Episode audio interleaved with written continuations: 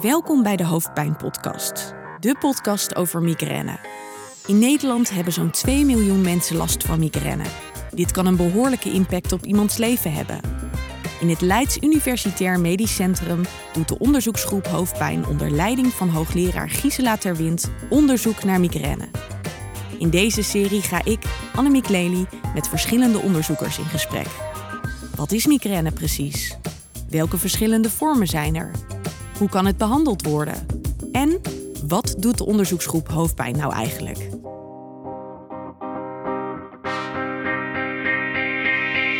Vandaag een oude bekende in de hoofdpijnpodcast, namelijk Brit van der Arend. We hebben al naar haar mogen luisteren vorig seizoen. En dit seizoen gaan we het met jou hebben over preventieve behandelingen. Ja.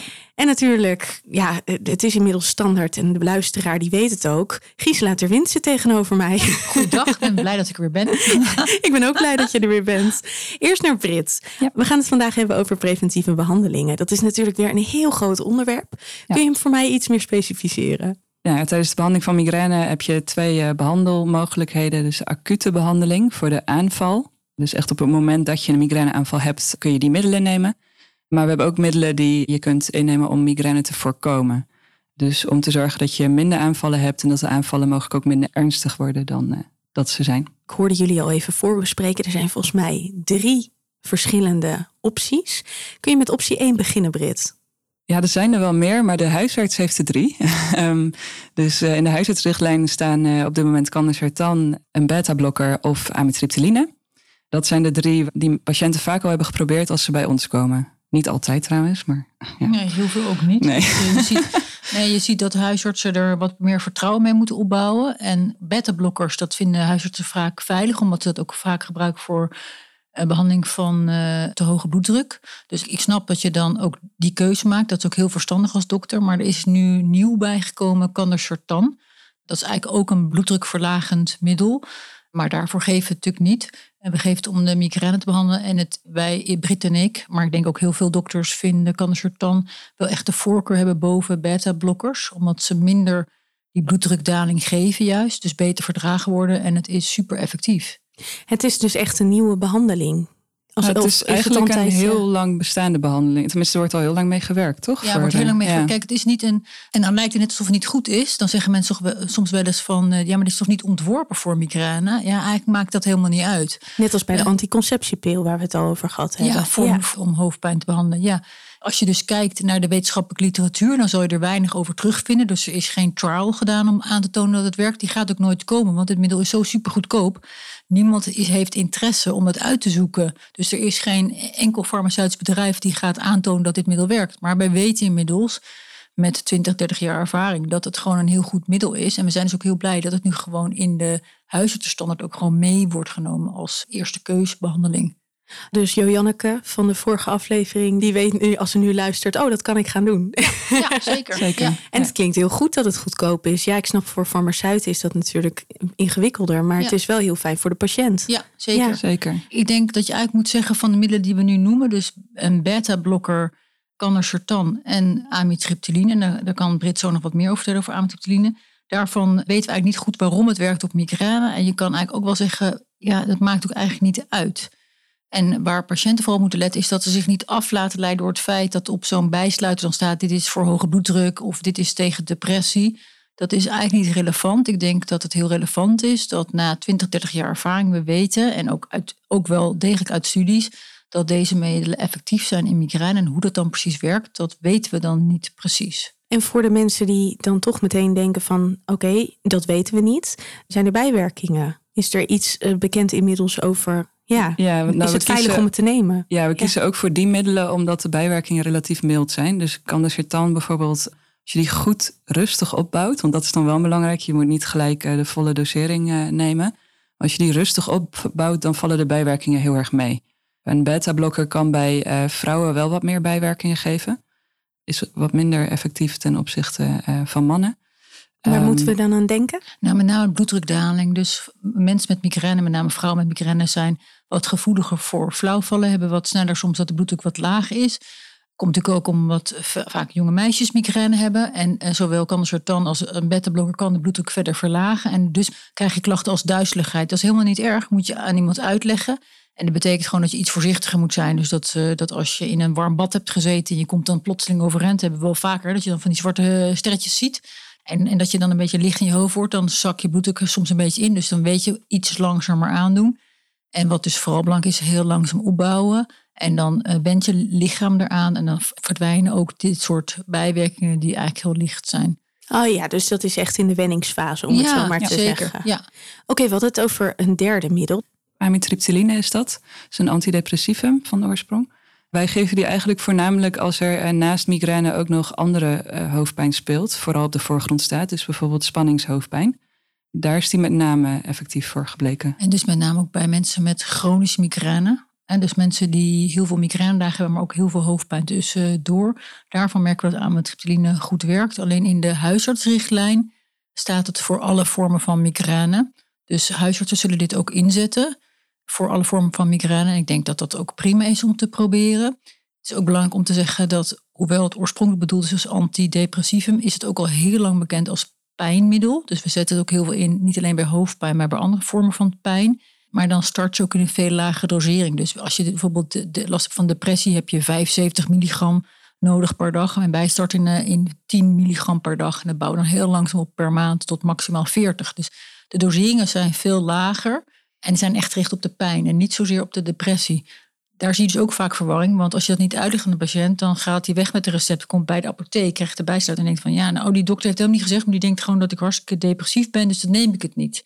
Dus je moet het wel even met patiënten goed bespreken. Ja, van het werkt ook hiervoor. En je zegt het is dus per dag. Ja. Dus echt daarin preventief. Niet in een soort van, oh ik ga bijvoorbeeld een spannende fase met werk in, dus is de kans groter dat. Maar je neemt het elke dag om ervoor te zorgen dat je minder migraine krijgt. Ja, dat is wel een goede opmerking nou van jou. Want ik denk dat we sowieso tegen mensen moeten zeggen... er zijn periodes in je leven dat je migraine even ontspoort. Gebruik dan deze middelen. Wil niet zeggen dat je de rest van je leven altijd moet gebruiken. Dus kom je weer in rustige vaarwater... probeer het dan gewoon weer af te bouwen. En dan kan je soms weer jaren stoppen. Stel dat je weer in een hele moeilijke periode zit... en die migraine ontspoort weer... dan kan je dat weer tijdig starten... En waarom is het zo belangrijk? Omdat we ook eerder besproken hebben, we moeten voorkomen dat mensen te veel acute medicatie gebruiken. En daar komen we dan straks ook nog op als we met Jennifer praten. Volgende aflevering. Ja, ja precies. Dit is fijn om te weten. Dan gaan we naar de tweede optie. Ja, dan komen patiënten bij een neuroloog. Dan hebben wij nog uh, wat andere middelen die we eventueel kunnen proberen, waaronder antiepileptica. Dat klinkt vaak al gelijk heel heftig voor patiënten. Dat zijn valproïnezuur en topiramaat, die wij dan voornamelijk gebruiken. Vooral valproïnezuur werkt vaak heel goed bij vrouwen. En uh, nou ja, dat zijn vaak ook hele effectieve middelen waar patiënten vaak heel uh, veel verbetering onder laten zien. En is dat dan ook iets wat er elke dag ingezet wordt? Of is dat ook iets wat je in dagelijks, bepaalde fase... Ja, precies. Dagelijks innemen. Er is denk ik wel goed om te melden dat er nu heel veel in de pers en media wordt er veel geschreven over deze middelen. Omdat je moet niet zwanger worden als je valproïnezuur of topiramaat gebruikt. Want dat is gewoon heel slecht voor je ongeboren kind. En daarom zijn veel dokters er nu heel terughoudend mee. En dat is denk ik op zich heel terecht dat je terughoudend bent. Dus, maar we weten tegelijkertijd dat het heel effectief kan zijn. Dus betekent dat je als arts heel duidelijk met een vrouw moet afspreken dat ze hele goede anticonceptie moet hebben om zeker te weten dat ze niet zwanger wordt. En dat dus is eigenlijk lever je dat erbij. Bijna. Ja, ja, ja, Kijk, als iemand een zwangerschapswens heeft, dan denk ik dat je sowieso nooit aan de preventieve medicatie moet gaan beginnen. Want dan maakt het eigenlijk niet uit wat je gebruikt. Aan deze groepen tenminste. Nee, ook nou, aan oh, en zo okay. ja, beta ja, ja, ik denk ook voor die andere middelen geldt eigenlijk dat het niet goed is voor je ongeboren vrucht. Heel vaak zeggen ze nog wel eens dat je een beta-blokker in het tweede of derde semester zou kunnen gebruiken, maar liever niet. En we weten ook eigenlijk dat als je in het tweede of derde semester van je zwangerschap zit, dan gaat het vaak met je migraine al sowieso veel beter. Maar ik denk dat je moet dus heel goed bespreken met vrouwen, heb je goede effectieve anticonceptie? En in Nederland is dat gelukkig tot nu toe heel vaak zo. Ik weet wel van internationale collega's, bijvoorbeeld we hadden van de week een gesprek met een Engelse collega. En die zei, we hebben in Engeland heel veel onverwachte zwangerschappen. Dus die is dan terecht veel terughoudender met het voorschrijven van deze middelen. Dat is echt afhankelijk van hoe het aange ja. hoe toegankelijk het is natuurlijk binnen, binnen het land waar je woont. Ja. En, en Brit had het nog over dat er veel jonge vrouwen nu kiezen voor de natuurlijke onthouding. Ja, je ziet wat meer op social media en zo de periodieke onthouding, temperaturen. Dat is nu, uh, ja. Ja, dat herken ik wel binnen ja, onze leeftijdsgroep. Ja, klopt. En Jojanneke in de vorige aflevering, die huisarts, die uh, bespreekt dat ook heel goed op haar Instagram-pagina. Dus dat, uh, Zeker, ik hoop dat veel mensen dat zien. dus we hebben er niet een specifieke mening over. Tenminste, misschien Brit wel, maar ik misschien wat minder. dat moet iedereen denk ik zelf weten. Maar je moet het als dokter wel weten. Want dan moet je, ik denk dat je dan nooit depakine of topremaat moet voorschrijven want nou, het risico is veel te groot. Wat ik ook meteen denk is, dit is volgens mij ook iets wat heel belangrijk is, dat dat bij apotheken bekend is. Dat bij wijze van spreken, als een van die middelen voorgeschreven mhm. wordt, dat je als apotheker checkt van, goh, ben je er bewust van nou ja, dat, dat de apotheek. In mijn ervaring doen ze dat hoor. Wat ja. goed. Ja, ik ben wel eens een keer gebeld van heb je het wel echt uh, verteld aan patiënten? Dat ze, ja, dus ja. ja. Maar ik denk dat we ook wel uit willen dragen dat het dus niet alleen voor valproïne, en topiramaat geldt, maar eigenlijk voor alle middelen. Want we komen straks op de nieuwe middelen en daar is eigenlijk nog, denk ik, veel belangrijker voor, omdat we daarvan helemaal niet weten wat het doet tijdens de zwangerschap. Zijn we al klaar voor de derde groep? Of hebben jullie nog iets nee, binnen? We hebben er nog eentje die wij kunnen voorschrijven. Uh, dat is uh, botox. botulinum en fluoride. Oh, we hebben er nou, nog, twee. twee. Ja. ja, nee, fluoride inderdaad ook voor episodische uh, migraine. Dus laag. Maar ook voor chronische migraine? Ook voor chronische. En daar ehm, geldt ook precies wat wij net besproken hebben. Dus kijk uit met zwanger worden. Dan, ja, ja. zeker. Ja. Nou ja, voor chronische migraine heb je dan nog uh, botulinetoxine A. Dus oh dat is botox in de volksmond. Ja. botox. En is dat dan dus ook uh, de botox die gebruikt wordt als het voor cosmetische chirurgie gaat? Het is wel hetzelfde middel.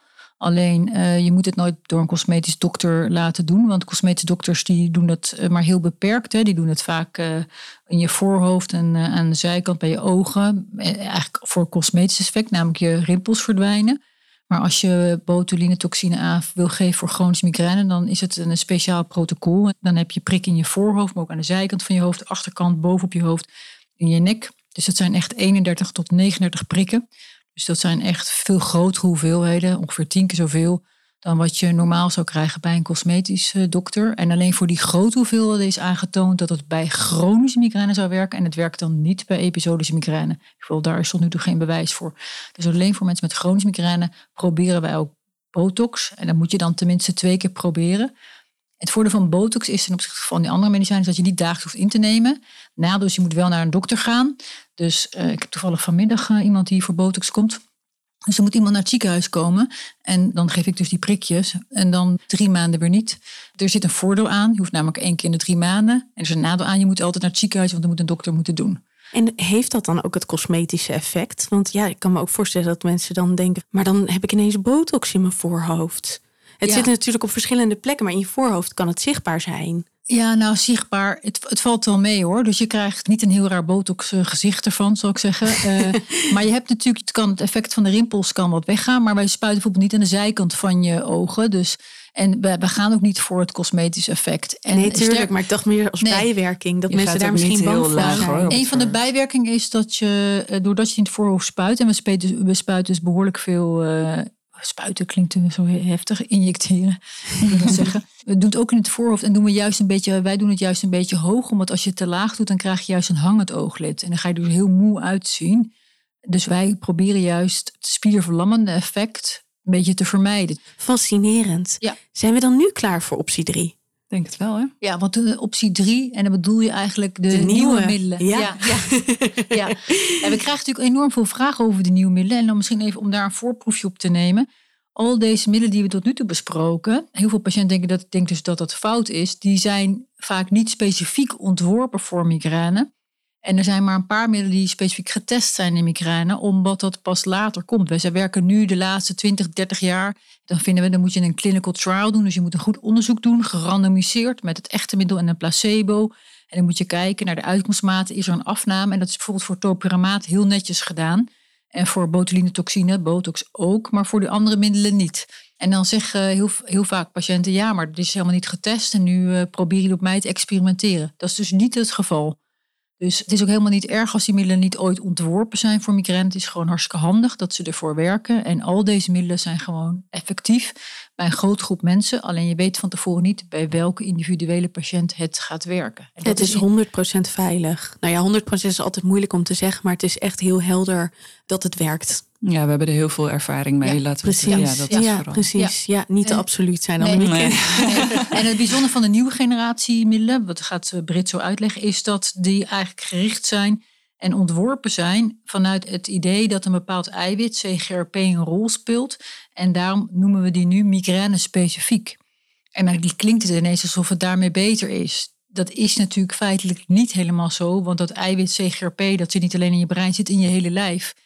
Dus in zoverre is het net zo specifiek als de andere middelen. Dat klinkt weer te negatief. Dus ja, je moet altijd een beetje oppassen. Ze zijn gelijkwaardig aan elkaar. Alleen is het natuurlijk net afhankelijk van wat de situatie specifiek is, wat het beste kan werken. Zeg ik het goed dan zo? Ja, en eigenlijk zouden wij het middel gewoon ook in dezelfde lijn willen zetten als die andere middelen. Alleen omdat deze middelen veel duurder zijn, hebben we in Nederland en in veel andere landen met z'n allen, zeg maar even neutraal afgesproken, dat je deze middelen pas mag proberen als die andere gefaald zijn, omdat ja, anders dan zijn de onkosten ervan veel te groot en dan kun je alles van vinden, maar dat is nu gewoon een feit dat we deze middelen eigenlijk alleen kunnen geven aan mensen met chronische migraine die gefaald zijn op al die andere stappen die we net besproken hebben. Dat betekent dat de huisarts deze middelen dus niet snel zal voorschrijven. Nee, ik denk dat dit wel echt een, uh, ja, een middel is wat door de neuroloog moet worden voorgeschreven. Je gaat eerst naar de huisarts, daar probeer je wat. Dan kom je bij de neuroloog, bij een van jullie misschien. En dan wordt er gekeken of de optie 2, zeg maar, uh, of daar iets tussen zit. Mocht je op dat moment nog niet iets gevonden hebben wat voor jou echt werkt, dan heb je die derde groep nog. Ja. En zit daar in, in de werking ook verschil met de groepen die we hiervoor besproken hebben? Ja, dus wat Gisela al noemde, de werking uh, is echt gericht op dat CGRP-eiwit, wat vrijkomt tijdens een migraineaanval. Ja. En dan heb je grofweg twee klassen van uh, CGRP monoclonale antilichamen, zoals wij de groep noemen. Dus CGRP-remmers, laten we het daarop houden. En erenemap is een middel wat dan de receptor blokkeert van CGRP. Daar hebben we het in de vorige aflevering over gehad. Ik zal het in de show notes oh, zetten. Nou. Want dat is helemaal uitgelegd. Ja. Dus uh, als jullie daarin uh, als luisteraars denken van hoe zit dat precies, dan kun je nog even naar die aflevering luisteren. Helemaal goed. Nou, dus en dan de andere tegen het echt het eiwit, het ligand. Zoals we dus er zijn nog twee andere middelen, kuikenezemab en fremenezemab. En die zijn tegen het eiwit zelf gericht. En dan heb je ook nog eptinezemab. Maar dat moet je per infuus geven. En die andere drie middelen die geef je wat we dan noemen subcutanus onder de huid. Dus dat kan je zelf thuis toedienen. En een van de voordelen meteen aan te noemen van deze middelen is dat je het niet dagelijks dus gebruikt. Maar je gebruikt het één keer per maand. En je kan soms zelfs één keer in drie maanden die middelen gebruiken. Dus dat is wel heel praktisch. Ja, je hoeft niet dagelijks inderdaad uh, en bang te zijn dat je een pilletje vergeet. Want dit is heel overzichtelijk. Ja. Dat klinkt voor mij alsof er echt heel veel opties zijn om het preventief migraine te behandelen. Merken jullie dan ook in de praktijk dat je met patiënten ook echt wel ergens altijd uitkomt? Of merk je ook dat er nog steeds een groep patiënten is die onbehandeld blijven? Of bij wie, het nog, bij wie jullie nog niet de juiste behandeling hebben kunnen vinden? Dit zijn geweldige nieuwe middelen. Dus ik denk dat het heel duidelijk is dat er was een hele grote groep mensen die met de bestaande middelen, met wat jij stap 1 en 2 noemt, niet uitkwamen. En het is echt super dat we nou deze CGRP-remmers hebben, omdat we daarmee een groep mensen die zelfs teleurgesteld thuis zat en niet eens meer naar de huis of de neuroloog ging, die kunnen we nu opnieuw helpen. En de groep die de, al die stapjes al bij nu aan het ons doorlopen zijn en we komen er niet voldoende mee uit, die kunnen we dit nu ook aanbieden. Dus ik denk wel dat we moeten zeggen, dit is dit is echt een enorme revolutie voor de migrainepatiënten in Nederland en wereldwijd. En dan wil ik meteen ook oproepen van ben jij aan het luisteren en zit jij inderdaad thuis en hebt de hoop opgegeven, probeer het dan toch nog eens via de neuroloog, want inmiddels zijn er meer opties beschikbaar. Deze zijn dus vrij recent ook als ik het zo mag ja, we hebben nu een paar jaar ervaring ermee. Het is denk ik wel belangrijk om te noemen dat op dit moment wordt het alleen vergoed voor chronische migraine. En uh, we zijn heel hard bezig in onderhandelingen met het Zorginstituut Nederland en met de minister om het ook voor mensen met lager frequentere aanvallen te krijgen. En ja, wat is dan laag frequent? Vier migrainedagen per maand vind ik eigenlijk helemaal niet zo laag frequent. Want als je, dat betekent dat je vier dagen per maand. Dus iedere week een keer ziek? Ja, ja. iedere week een keer ziek. Uh, en als je dan ook nog eens uh, al die stappen al hebt doorlopen en niks helpt, dan denk ik, dan heb je heel veel recht om deze middelen te proberen. Alleen voor die groep is het op dit moment nog niet vergoed en zijn we heel hard bezig met z'n allen om, om ons daar hard voor te maken. En ik denk terecht, want ik denk dat die mensen die dat vragen, dat zijn ook niet de zeurpieten. Hè? Die hebben dus alles al geprobeerd en die hebben nog steeds heel veel last. Ik vind niet dat dit een middel is wat meteen in hetzelfde rijtje zou moeten zitten zoals de cannacertan, als ik eerlijk ben. Want ik vind cannacertan is, is vele malen goedkoper en werkt heel goed. Dus helemaal niet raar om een paar middelen te proberen. Alleen nu moeten we wel heel veel stapjes zetten met die patiënten, heel veel middelen proberen. En we kunnen het nu alleen maar nog maar gebruiken bij die mensen die heel veel aanvallen hebben. Terwijl ik denk dat we het ook juist moeten hebben voor die mensen die toch ook nog behoorlijk lijden met hun migraine. En deze nieuwe middelen, is daar al over bekend of zij bijwerkingen hebben, ja of nee? Daar doen we de laatste tijd ook heel veel onderzoek naar. In het begin werd alleen gedacht op bijvoorbeeld erenum obstipatie, uh, dat soort bijwerkingen gaf. Maar recent hebben we in, ons, in een van onze studies aangetoond dat het ook voor een verhoging van de bloeddruk kan zorgen. Dat is dan een verhoging van 5 mm kwik ongeveer gemiddeld. Dat lijkt laag, maar we weten uit andere onderzoeken weer dat dat wel weer kan zorgen voor een verhoogd risico op hart- en vaatziekten tot wel ah. een 10% hoger risico. Dus dat is wel um, zorgelijk. Benadrukt denk ik het belang van het monitoren van de bloeddruk bij behandeling met deze middelen. Zeker omdat je als migrainepatiënt natuurlijk sowieso al een klein verhoogd risico hebt op hart- en vaatziekten. Dat willen we wel uh, graag overbrengen naar alle zorgverleners en patiënten. Ja, mocht dat het geval zijn, hebben jullie dan ook alweer een, een soort van plan B? Of dat je weet van oké, als dit het geval is, dan moet je er dus mee stoppen. Of kun je dan misschien weer met andere middelen inzetten om dat aan te pakken? Ja, je, geeft meteen al de oplossing. Dus uh, ik, ik denk dat een, een waarschuwing voor de bloeddruk, en we vinden het heel belangrijk dat artsen de bloeddruk monitoren bij mensen die deze middelen krijgen. En in het begin moet je wat intensiever doen. En als je eenmaal langer op zit, kan je dat best ook bij de huisarts laten controleren. Maar als je een te hoge bloeddruk hebt, dan kan je dat behandelen met bijvoorbeeld candacertan. Wat dus ook tegen de bloeddruk werkt, of een beta-blokker. En dat werkt ook voor je migraine. Dus heb je eigenlijk twee vliegen in één klap. We hebben dat al bij een aantal mensen van ons uh, gedaan. En dan merken we dat het eigenlijk ook een additioneel effect heeft. Dus de bloeddruk gaat weer binnen de waarden zoals we die graag willen hebben. En die mensen zeggen, ja, mijn, dit helpt ook nog weer een stapje in mijn migrainebehandeling. Dus Klinkt fantastisch. Ja, Dus het hoeft niet een heel zwaarwegend bezwaar te zijn, zolang er geen andere problematiek natuurlijk is van hart- en vaatziekten. Dus je moet denken wel echt goed opletten. Maar als alleen de bloeddrukstijging is en die gaat boven bepaalde afgesproken waarden, zoals we dat hebben in uh, Nederland en internationaal, dan hoef je niet per se met de middelen te stoppen, maar je moet wel de bloeddruk gaan behandelen. Wat zijn jullie fantastisch bezig. Dank jullie wel. De Leidse hoofdpijngroep is altijd op zoek naar mensen die mee willen werken aan wetenschappelijk onderzoek. Ben je geïnteresseerd? Meld je dan aan via hoofdpijnonderzoek.nl/slash formulier.